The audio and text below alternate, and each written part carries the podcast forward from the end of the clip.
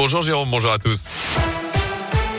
Et à la une de l'actu près de Lyon, deux ans de prison, dont un avec sursis la peine, prononcé à l'encontre de l'homme qui s'en est pris au maire de Grigny, près de Givors. Il lui avait notamment donné une gifle jeudi dernier sur la place du marché pour une histoire d'attribution de logement. Il devra purger une peine d'un an de prison à domicile avec bracelet électronique. Il était également mis en cause pour avoir menacé de mort et insulté les élus présents avec un couteau. Il a donc été jugé hier soir en comparution immédiate. Léa Dupérin, vous avez suivi l'audience et la hausse des agressions envers les élus locaux partout en France est logiquement imposée dans les débats. Oui, l'avocat du maire de Grigny a repris une phrase de son client qui avait déclaré « Nous ne sommes pas les punching balls de la République ». La procureure a renchéri, demande une réponse ferme, immédiate. Elle rappelle que la situation aurait pu dégénérer.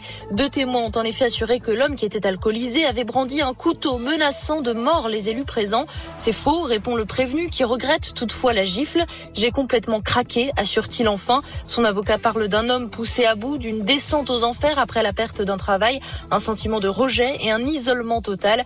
Il vivait dans un squat sans électricité, sans chauffage et la mairie lui envoie l'huissier, s'emporte l'avocat. Il dénonce une volonté d'enfoncer son client sans prendre en compte son contexte à lui. Et en plus de cette condamnation, le mise en cause à l'interdiction de paraître à Grigny il devra verser également 1000 euros de dommages et intérêts au maire de la commune. À retenir également cette violente sortie de route cette nuit à Vernaison, accident qui s'est produit vers 3h30 route de Givors. Une seule voiture est impliquée, cinq personnes à bord, notamment trois femmes âgées d'une vingtaine d'années. L'une d'entre elles a été gravement touchée, les deux autres plus légèrement, toutes transportées à l'hôpital Lyon-Sud.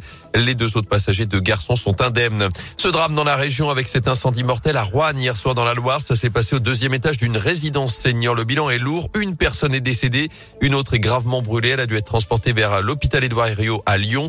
On ignore pour l'instant l'identité des victimes. Une enquête est ouverte. Notez que trois résidents bloqués dans leur appartement ont dû être sortis par la grande échelle des pompiers. Les suites de l'accident de chasse dans la région après la mort samedi d'une randonneuse de 25 ans dans le Cantal. L'adolescente de 17 ans suspectée d'avoir tiré le coup de feu va être déférée au tribunal dans la journée selon le parquet d'Aurillac. Une autopsie du corps de la victime est aussi programmée ce matin. Je rappelle qu'une enquête est ouverte pour homicide involontaire.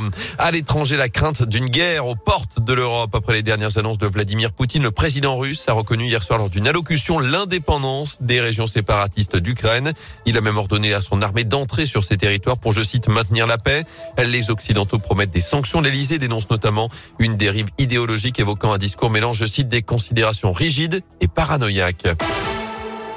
Enfin du sport et du tennis avec la belle performance de Caroline Garcia, la lyonnaise, désormais 76e mondiale, a fait tomber hier une ex numéro 1 mondiale, la roumaine Simona Alep au premier tour du tournoi de Doha.